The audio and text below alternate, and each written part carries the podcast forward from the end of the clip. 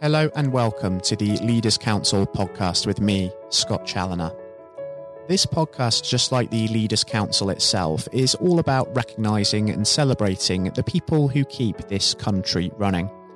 We exist to give leaders a voice outside of their own organisations and to support them in the same way that they support their staff every single day of the week. If you are in a leadership position yourself and would like to have your voice heard on the national stage, then please do go to leaderscouncil.co.uk forward slash apply. Now, joining me on today's programme on what is a warm spring morning here in the capital is Chris Pearce. Chris is the Managing Director of Jubilee Fireworks, a leading professional fireworks company. Chris, welcome and thank you ever so much for joining us on the programme today. Uh, good morning, Scott, and thank you for having me. It's a real pleasure, Chris. Um, certainly is a lovely day for it as well. Um, now, I think we should begin by addressing the elephant in the room here, and that's the fact that we are recording this podcast in early June 2021, and therefore, although social restrictions are now starting to be lifted, we are still somewhat within the grip of the global COVID 19 pandemic, and we have been for the best part of 14 months now. So, with that in mind, what impact has all of this had on you and your business, would you say? Well, uh, to be truthful, it's had a dramatic impact. Um, normally, over the period of 12 months or so, we would do something like 200 professional displays, ranging from small private events all the way through to large national events. And since the introduction of uh, lockdown last year, uh, we we did six shows, so I think that's an indication of the impact that COVID has had on our business. And of course, we're very much involved in uh, in outdoor events, mm. and uh, very very few have taken place over the the past fourteen months or so. And I suppose the pitfall is that while there's still not a great deal of certainty as to whether all social restrictions are going to be lifted this month in June on time, there could well still be a whole summer this year where outdoor events, mass outdoor events at that, with plenty of people attending, are actually going to go ahead as planned. So even though we're seeing some green shoots, there's still not a great deal of certainty there for businesses such as your own, is there? No, you're absolutely right. I mean, we're, we're at the moment surveying our regular uh, November clients. And of course, for us, the period between uh, the middle of October and the end of December is our busiest period. And we're already noticing uh, that quite a few of our regular clients have decided not to go ahead simply because of the uncertainty or the fact that they're nervous about uh, managing large crowds, even if restrictions are released. We're not quite sure what that means, you see. It may be that some social distancing is still involved. And for a lot of small to medium sized organizations, let's say local parish councils, uh, they're, they're still very wary about staging um, large scale outdoor events. And of course, these things have to be planned months in advance. So we're thinking about that now. And our feeling is that even in November, which is our busiest time of the year, we still won't be back to a normal level of business in 2021. And I suppose that because we're then creeping into the winter period at that stage, and of course we saw what happened when that came about last year, albeit we didn't have a vaccine then, there is still sort of some doubt in the back of minds that maybe social restrictions could still come back, and that could also be a challenge on the horizon. No, you're absolutely right. And I think one of the the big difficulties that we face as a business is this uncertainty you see. Uh, and I'm sure other business leaders would agree with me that one thing that um, business doesn't like is uncertainty. And certainly when we're talking about outdoor events and managing large groups of people, um, there's a lot of nervousness still out there. Uh, some of our clients are, are happy to go ahead. You know, they're more well equipped to deal with managing large crowds. But, but many of our, let's say, small to medium sized clients um, are still very, very nervous about the whole thing. So I would say at the moment, uh, we're looking forward uh, positively to uh, to November and later on in the year, but we're still not 100% convinced that things will be back to normal. Our feeling is that it will take another six months or so, even longer, till we get to the point where most of the population has been vaccinated and that confidence has returned. And I suppose it is difficult, isn't it, for the government to be able to provide the certainty that business needs at this point when they're sort of analysing the data weekly. But is there anything in your view that the government could do to sort of help business through this period, in essence, communicate better with business leaders about what their plans are, perhaps? Uh, I think the difficulty there, Scott, to be honest, is the, the, the, government itself doesn't quite know what the position will be uh, in, in four or five months' time. I mean, obviously, they take a sounding from various sources. Mm. They're certainly listening to the, the scientific experts. And what they're trying to do is to balance the need of the economy and industry against uh, the advice from uh, the scientific community. So I think to, to, be fair to them, they are in a very, very difficult position. I mean, as of today, you know, we're seeing those infection rates rising slightly, but at the same time, the hospitalization rate seems to be relatively low, and certainly the death rate. So um, it's a question of how these things are balanced. The most important thing from our point of view is that we get clear information communicated quickly. We, we, we really don't like this un- continual uncertainty. Today there will be an, an announcement as to whether the uh, the lockdown, as it were, will continue for uh, for another uh, month. Well, let's say the restriction easing will continue or be opened up um, uh, today. It's unlikely. We need to know as soon as we possibly can what government has in mind so that we can plan accordingly. I think that's very right. And just sort of looking back over the course of the uh, the last 14 months as a whole, I think it's fair to say, isn't it, that both government and business leaders will come away from this quite challenging and tragic time having learnt an awful lot for the struggles that they've gone through. With your business, Chris, operating in such an uncertain environment, would you say that perhaps you've come away from this having learnt something yourself in your position? Um, yes, I think it's it's taught me a great deal about how to manage a crisis. To be honest, Scott, because it's something that we we absolutely never had on our radar. Uh, I mean, you know, mo- most businesses are t- uh, sort of encouraged to have some element of, of, of, of uh, crisis management built into their systems, but I don't think anyone, certainly in the Western world, anticipated a pandemic and the effect that it would have I think the problem from my point of view is that when it all started up in, in March, April last year, we thought that given six months, we would be on top of it. Uh, and people were warning about a second wave, and we were a little bit complacent there. We thought that once it had been suppressed in the summer, that we would be okay in November, and that's the main period for us, of course. And we got that wrong. So I think really it's taught us a lot about planning, and uh, you know, including unforeseen scenarios in, in that in that overall planning scenario. Mm. I can certainly see why that is a key takeaway from this um, as well. And when you've been sort of guiding your business through this pandemic period, one thing as well that has been certainly amplified by the crisis is the importance of mental health and well-being. And with the business being in that sort of period of stasis as it has been that you've described um, I guess you've also had to manage one or two quite anxious faces over the course of this year. And how has that sort of been by and large for you? Um, that, that's that's a very good question. Um, the, the way our business operates is slightly different to most businesses, I have to say. Mm. We have a very small full time staff and a lot of um, uh, people who um, come out of the woodwork, as it were, to use a, to use a phrase, to help us out on displays um, at the weekend. And for them, strangely enough, um, that uh, that that's a little bit of a re- release for them. They enjoy working on firework displays in the same way that people would enjoy working in the theatre, in amateur dramatics, I think that's a very good parallel.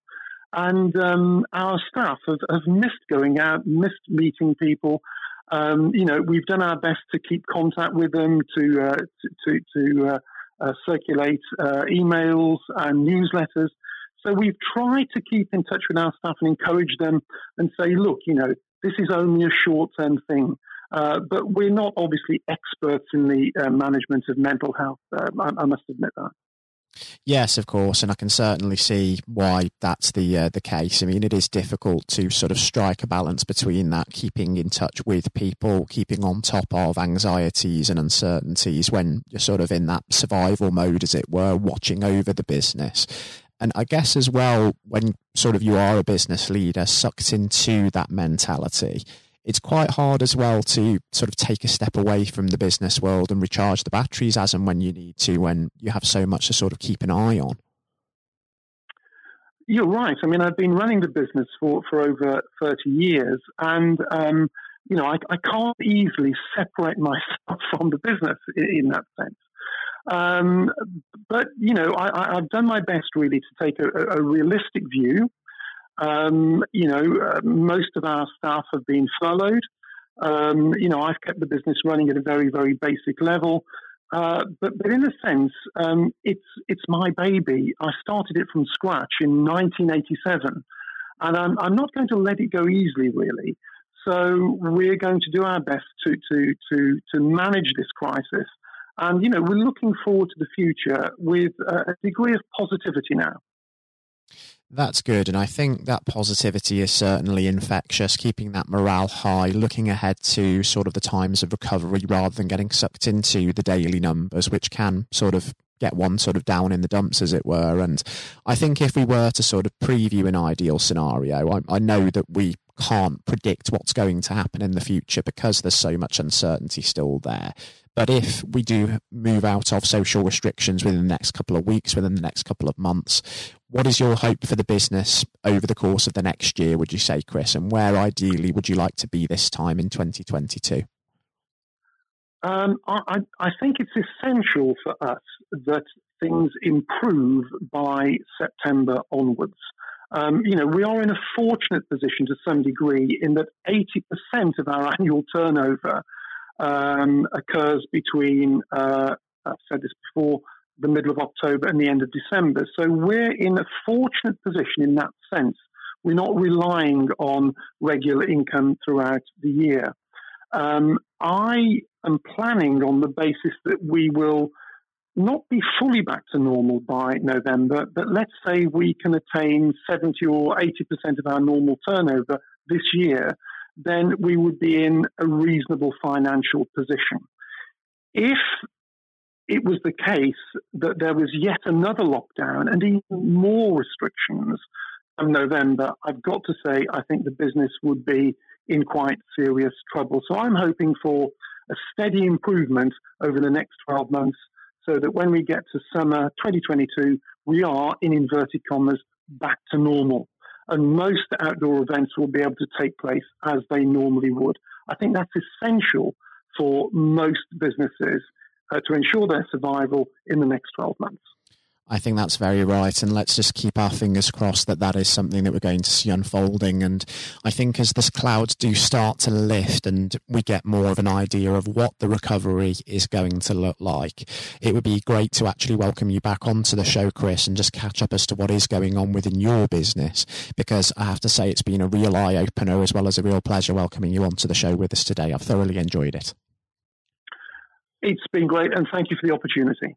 Thanks ever so much, Chris. And just given as well that we're not quite out of the woods with the COVID situation yet, albeit there is the sense better days are coming, please do also take care and stay safe with everything still going on. Thank you, Scott. We're hopeful. And I would also extend that to all of our listeners tuning in today as well. Please do continue to look after yourselves and be considerate of others because it does make such a key difference in saving lives during at this time. It was a pleasure for me to welcome Chris Pearce, Managing Director of Jubilee Fireworks, onto today's programme. And coming up next on the show today, we'll be joined by former Education Secretary and incumbent Leaders Council Chairman, Lord David Blunkett, who will be discussing his take on the last 14 months and his hopes for the weeks ahead. That will be coming up next. Lord Blunkett, welcome. Thank you very much. It's very good to be with you. Um, well, of course, uh, nothing is being said uh, at the moment other than COVID 19, uh, which uh, we must touch on. Um, what would your message be to small businesses who are trying to keep going? Well, I think the last ones standing will be the ones that thrive when we get back to some sort of normality. So it's have confidence and courage. Obviously, take advantage as far as you can of the government help. I think that Rishi Sunak, the Chancellor, has gone about as far as you could have expected. Mm-hmm. In the circumstances, there are obviously small businesses that fall between the cracks. Those who uh, don't have um, defined premises can't benefit from the business rate waiver. Uh, have not really been able to demonstrate that they can uh, adhere to the PAYE for furloughing staff, and of course whether they can receive the the grant, 10,000 or 25,000. All, all, of those who can uh, are obviously able at least to benefit from that for the time being and look to the future. But I think the second thing to say, and they don't need me to tell them this as a politician who who did once do a business studies qualification, which is that it will be a different world, and being able mm. to hmm. think about how that world will look in a year's time, and be creative about it, and learn from not just what's happening to you at this moment in time, but to others around you and the sector that you're working in, that will be really important. Do you feel that the long term uh, effects of uh, the COVID 19 outbreak uh, will, in some ways, be positive uh, for British industry? Well, only in the sense that people are having to be creative, they're having to adjust and innovate. Therefore, they're thinking about more productive, if you like, greater productivity ways of delivering the same service or delivering the same products. And in that sense, I think we'll have temporarily at least very much higher unemployment than we've become used to, but we'll probably have a burst of productivity mm-hmm. which will help with the recovery. Whether it will help with the inequity of the way in which our economy is imbalanced, both between services and product productivity and, and the production of goods and services, I'm not sure. What we will need to try and do is to ensure that the geographic imbalance that exists is, as far as humanly possible, is dealt with by both uh, the entrepreneurship and innovation from the bottom up and targeted government help, which will still be needed. And we are now in the throes of the kind of borrowing that we saw back in 2008 to save the banking and economic system. We're, we're having to do that to save the whole of our productive business and mm-hmm. commerce. And I think that will have to be sustained for some time. Do you feel that people will take a second look at global supply chains in the wake of this outbreak? I think there's going to be much more creative ways of using local supply and linking up inside sectors much more effectively. And I hope that the Leaders' Council will be able to play a part in that in the sense that people who mm. have something in common, a synergy in terms of what they're delivering, whether it's a service or whether it's manufacturing or whatever, uh, will be able to see that there's a, a, a good outcome from n- knowing the sector better, linking with people, not just geographically, locally, but those in this country who may not have been on the radar in terms of what they produced for the supply chain. And of course, um, ensuring, because there's quite a lot of fraud going on as we speak with um, people getting into cyber attacks, that they'll also take account of going into the the cybersecurity side effectively as well. The more we are online, the more people who are working from home, the more vulnerable those businesses and their supply chain become. And that's something to think about as well. How important is strong leadership at the moment?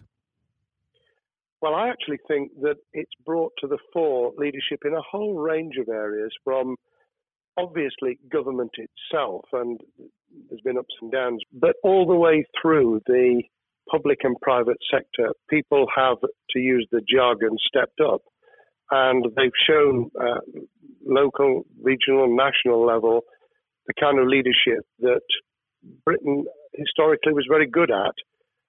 Regrettably, we've not seen, seen the same on the international scene for mm. all kinds of reasons, uh, but maybe we will in future. So I think out of this will come experience of people who have seen an opportunity to do good as well as seen an opportunity to provide a good uh, service or goods, uh, including, for instance, shortages uh, for the health and social care uh, system, um, the food chain, and the like.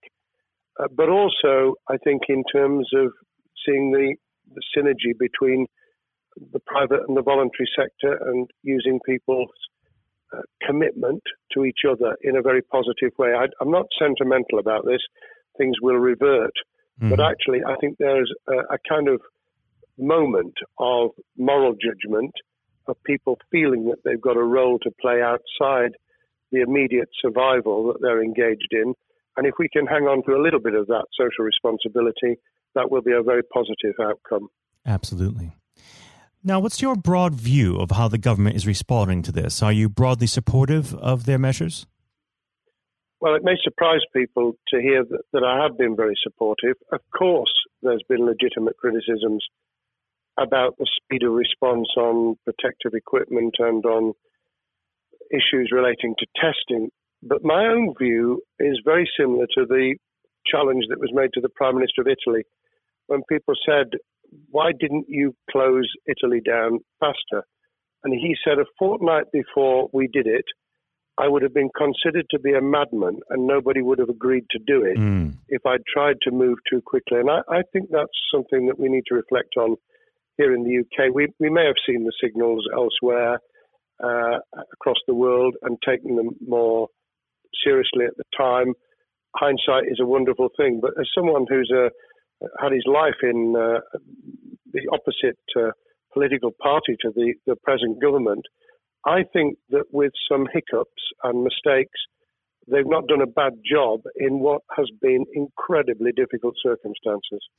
And you're absolutely right. In a in a liberal uh, democracy that we live in, it's it's very difficult for people to swallow orders given to them from government. Um, well, the the UK and um, and the US, and to some extent uh, the Scandinavian countries, have a very different interest, uh, history, and, and therefore interest in maintaining the freedom to decide and the persuasion and mm. consent that's required. Uh, those countries that have experienced one way or another totalitarianism over the last century have a slightly different way of coming at this. Mm. I don't want to exaggerate it, but I think that that's why getting the balance right of getting people to go along with what you want them to do in their interests as well as the nation as a whole is a sensible, proportional balance. And I think we now need to adjust to the coming out of the crisis gradually, uh, readjusting to recovery uh, in the same way. Now, something you've mentioned recently on this balance is uh, the police overreach in the enforcement of the COVID 19 uh, structures that have been put in place. What have they done right, and where have they gone too far?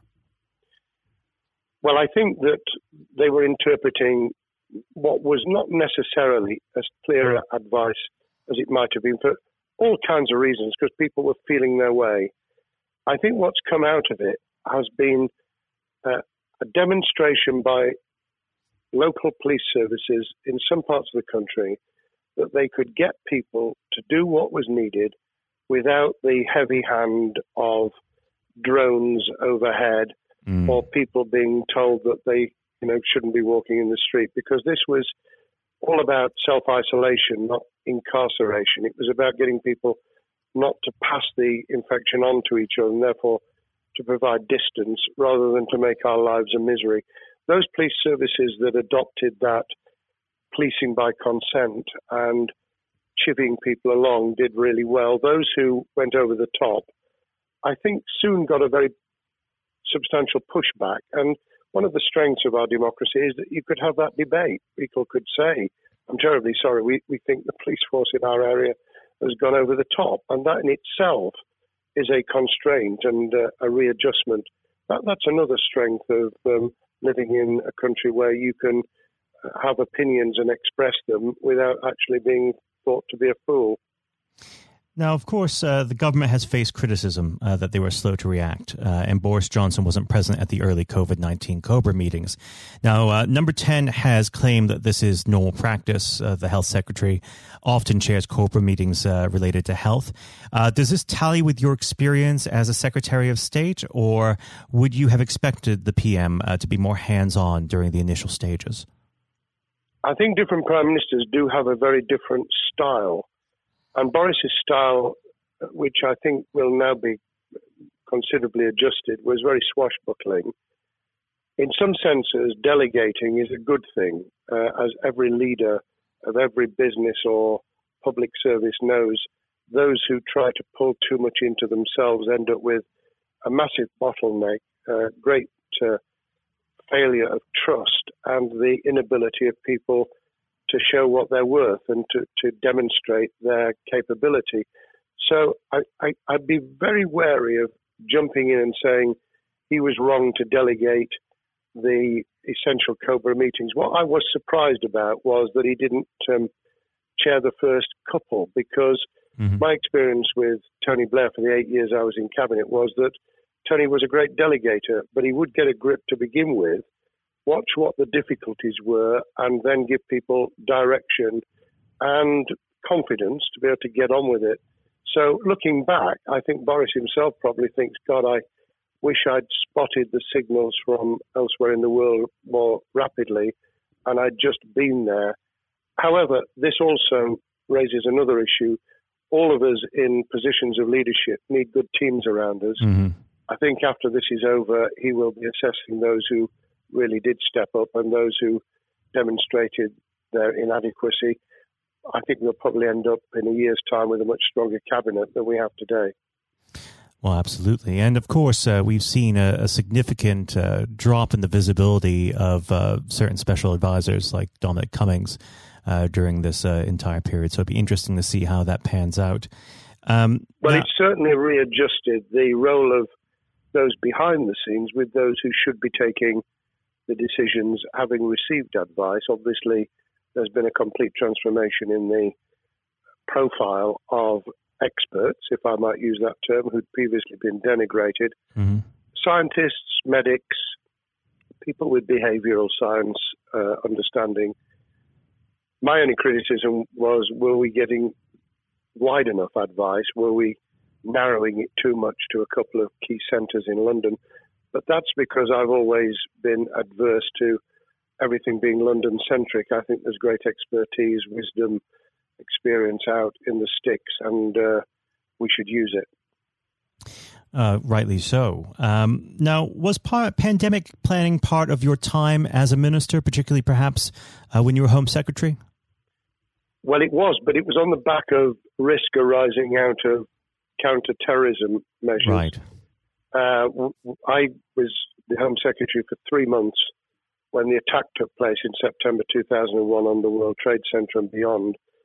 Uh, we did an enormous amount of uh, scenario planning, both desktop and, and real. On the back of that, it was very heavily orientated to future developing terrorism risk. I certainly got involved with talking about pandemics. I remember being at a seminar in Edinburgh where the university there had done a lot of work itself on the issue of pandemics. And of course, we, we saw SARS and other things emerging. I, I think it would, people have criticized the government for not picking up the report from 2015, five years ago. I think that what happens is human nature kicks in you deal with what you're immediately faced with. Mm. You you can you can sponsor reports, this is true of business planning, of course, as well, and scenario planning for what business continuity will look like, recovery plans for business, what will happen if um, there's a cyber attack, what happens if there's an energy sh- uh, shutdown. Um, these kind of things you, you can look at, but you're immediately turning your eyes to what's in front of you. And had we picked up a bit more on the danger from Ebola and SARS and what have you in the past, then we might have said, what if something hits us in the developed nations that we don't have a vaccine for, mm-hmm. that we can't immediately whisk up uh, protective materials or equipment or, for that matter, medicines that help with recovery, all of which we now see are a danger. I think this will make an enormous difference to the planning for the for the years ahead. I hope it will be widened so that we don't just look at what's happened, but very rarely do you see something exactly repeat itself. Some of the circumstances will be, but others won't. So that's why I've put emphasis in what I talk about on looking at the other virus, the cyber attack uh, scenario, mm-hmm. which could be just as dangerous in a uh, a world of just-in-time provision. One of the miracles of uh, the modern developed world, except for the very poor, has been the distribution of food. A lot of it on computerized, uh, technologically advanced systems. If that were to come down, we'd be in real trouble. So I think we need to think those sort of scenarios as well. So have a full plan across uh, both sectors: uh, biological warfare, pandemics, and uh, cyber warfare. Yes, and to do so on different levels. I think again, thinking of thinking global but acting local, we mm. need a lot more to think about what would happen if something took shape that actually broke down those national and global chains and how we would cope. And without, uh, obviously, we've got enough fear and anxiety to last a lifetime without uh, creating even more anxiety. We can think about those things for the future in a more rational way, I think. Now, aside from the physical uh, threat of the virus, one of the things that people are vastly worried about is the effect on uh, the economy, not just national economy, but also the world economy. Um, now, it, it, has been said by certain parties, um, and uh, I'd like to garner your uh, thoughts on this. Is there a danger of the effects of the lockdown being even worse than those of the virus? Were it be prolonged, I fear that that balance would tip the other way. It is about proportionality. It is about balance. It's the wisdom of Solomon, really, to to get the moment right when you start to move and then to move quickly. There's no doubt whatsoever that we are stocking up, not just on the economic and employment front, which will be devastating enough, but on the health and social well-being front enormous challenges, and they will need careful handling because there's a lot of people whose lives, for a variety of reasons, are at risk in the future on a scale that we've been dealing with over the, the um, immediate handling of the pandemic, concentrating really hard on those affected by COVID 19, those sadly who have died or been seriously incapacitated that will roll over into the economic, the social, the mental health, and cultural well being of the nation. And that will need all of us to pull together as well. Absolutely. Now, do you believe the government's doing enough for business? I think that the speed of reaction once the scale of the pandemic was clear was very good. I've praised Rishi Sunak for his action. Uh, remember a chancellor who only just come into office was planning to deliver the budget in the middle of March and has had three, at least three equivalent budgets since. I think he's handled it very well. Understandably worried now about what we're doing to our economy. The level of borrowing is sustainable because of low interest rates, but it reaches a point, of course, where it tips over so that you can't then do the kind of structural investment requirements that the government were laying out before and in the March budget. And mm-hmm. those will have their consequences as well as a planned payback over many years. I think we've learned something over the last few months. We, we needed to take immediate action. We don't want another round of austerity equivalent from 2010 through to 2019, I don't think the nation, on the back of what's happened and the challenges we have, could take that. And therefore, we need a different plan, economic plan, over a much longer period, just as we did from the Second World War all the way through to 2002 when the final American loans were paid off. Now, of course, uh, one thing that's on everyone's lips um, how much longer do you believe uh, that the lockdown can go on for? I believe that we need to be substantially back in action as an economy in June.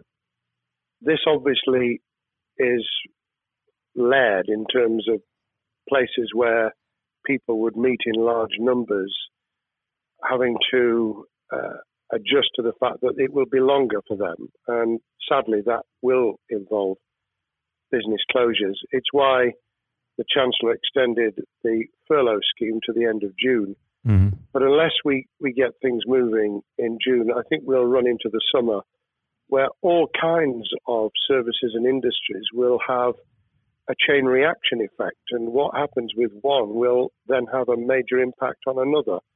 And then you get the skittle effect where things get knocked down that you hadn't perceived were going to be affected. So I very much, if I were in government, and I always think of things in that context, what would I do if I were in government?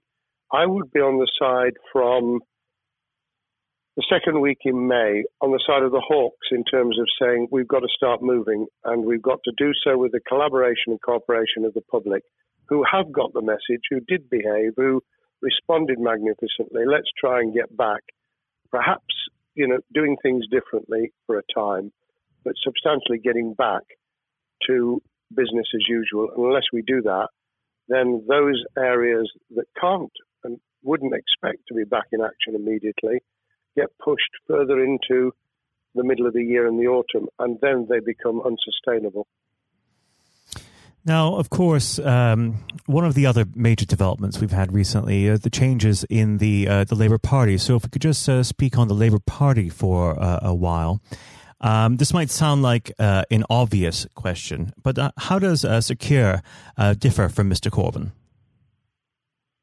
Well, I'm biased because I believe the Labour Party um, has come out of four and a half years of a black hole of a nightmare, mm. uh, where it neither represented a, a, a uh, credible opposition nor uh, an electable government, and the combination was to let those who supported the Labour Party and needed some of its policies uh, let them down very badly.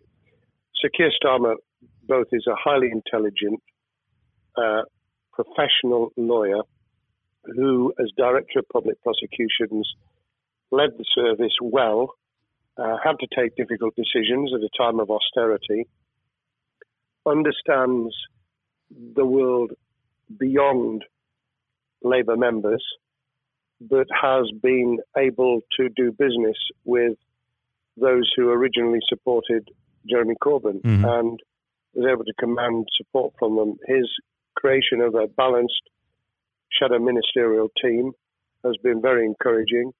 Um, I, I, supported Lisa Nandy, who he's made shadow foreign secretary, because I thought she understood the north of England and uh, the uh, the disaffected uh, Labour former Labour voters. But I believe that Sir has taken on board those who have something really sensible to offer and I believe he will be both a, a great leader of the opposition. More importantly, he will then present himself as a credible alternative prime minister. And all governments need an alternative government at their shoulder. Mm. Uh, it was true of us from 97, and it took the Conservatives some time to recover and to get to that position, but they did, and the Labour Party will, and that's crucial for our democracy. All of us need to understand and appreciate that a living, breathing, functioning democracy requires uh, a credible, confident, and uh, in many ways uh, supportable opposition, as well as a government that we clearly want to do well because none of us want, as we didn't with the COVID crisis, none of us want the government to fail. We want to see our economy recover. We want our social well-being to t- be taken into account. We want to overcome deep-seated inequality and poverty. And we want to do it with enterprise and entrepreneurship and business playing their role. And that is about leadership nationally, locally, in the private and the public sector. People with ideas, with confidence, with the ability to pull teams around them. Above all, to have some idea of what it is they want to achieve and a very good idea as to how to achieve it. What's the one king, uh, key thing that Sir Keir needs to do to restore Labour as an election winning party? I think Sir Keir Starmer's major challenge is to convince sceptical voters that Labour has not only reverted to a party that they can support because they can see it acting, developing, presenting as a credible alternative government, mm-hmm. but also that the lessons have been learned from the fiasco from 2015 onwards. In other words, there have to be very clear signals of substantial change, not just the right words, not just reassurance that we're not uh, going back to some of the crazier uh, policies, but actually that we've understood why the electorate rejected those policies so substantially in December 2019. If people get that message, they'll understand that the Labour Party has changed, as it did in the 1980s and early 90s, to become the electable government with the greatest majority in historic majority, even greater than 1945, which I was privileged to be able to take advantage of in 1997 when I joined the cabinet. Now, I know what your answer is going to be to this question, but uh, indulge me. Um, do you think Keir has what it takes to be PM? Yes, I do. I think he has the background, he has the experience, he has the professionalism, he has the forensic uh, mindset, and he has the confidence to have put a team around him which will ensure that it will work. And those elements are true of all leaders ideas, the ability to build a team, to have confidence in that team, uh, and to be able to demonstrate leadership in practice, sometimes at the most difficult times. And, you know, the Leaders' Council, those sharing their thoughts with uh, uh, the kind of thing that we're doing now uh, with uh, a podcast, but also joining us in linking up in that network of people who can support and help each other and learn from mm-hmm. each other. That is what needs to be done in politics as it needs to be done in business. Thank well, you very much indeed, Matthew. Well, really thank you for coming on the uh, the program. It's been a, an absolute pleasure, and I look forward to speaking with you again. Thank you very much, and good luck to all those listening in what has been a nightmare scenario. Good luck for the future. Have courage have confidence, and yes, listen to those who know more about business than I ever will. Thank you, Lord Blunkett. Thank you.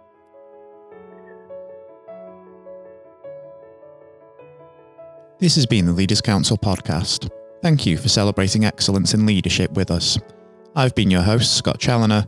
Until next time, goodbye. Thank you for listening to our podcast. The views expressed within the podcast do not reflect the views of the Leaders' Council of Great Britain and Northern Ireland, its parent company or subsidiaries, members of staff, or other guests of any other person therein associated.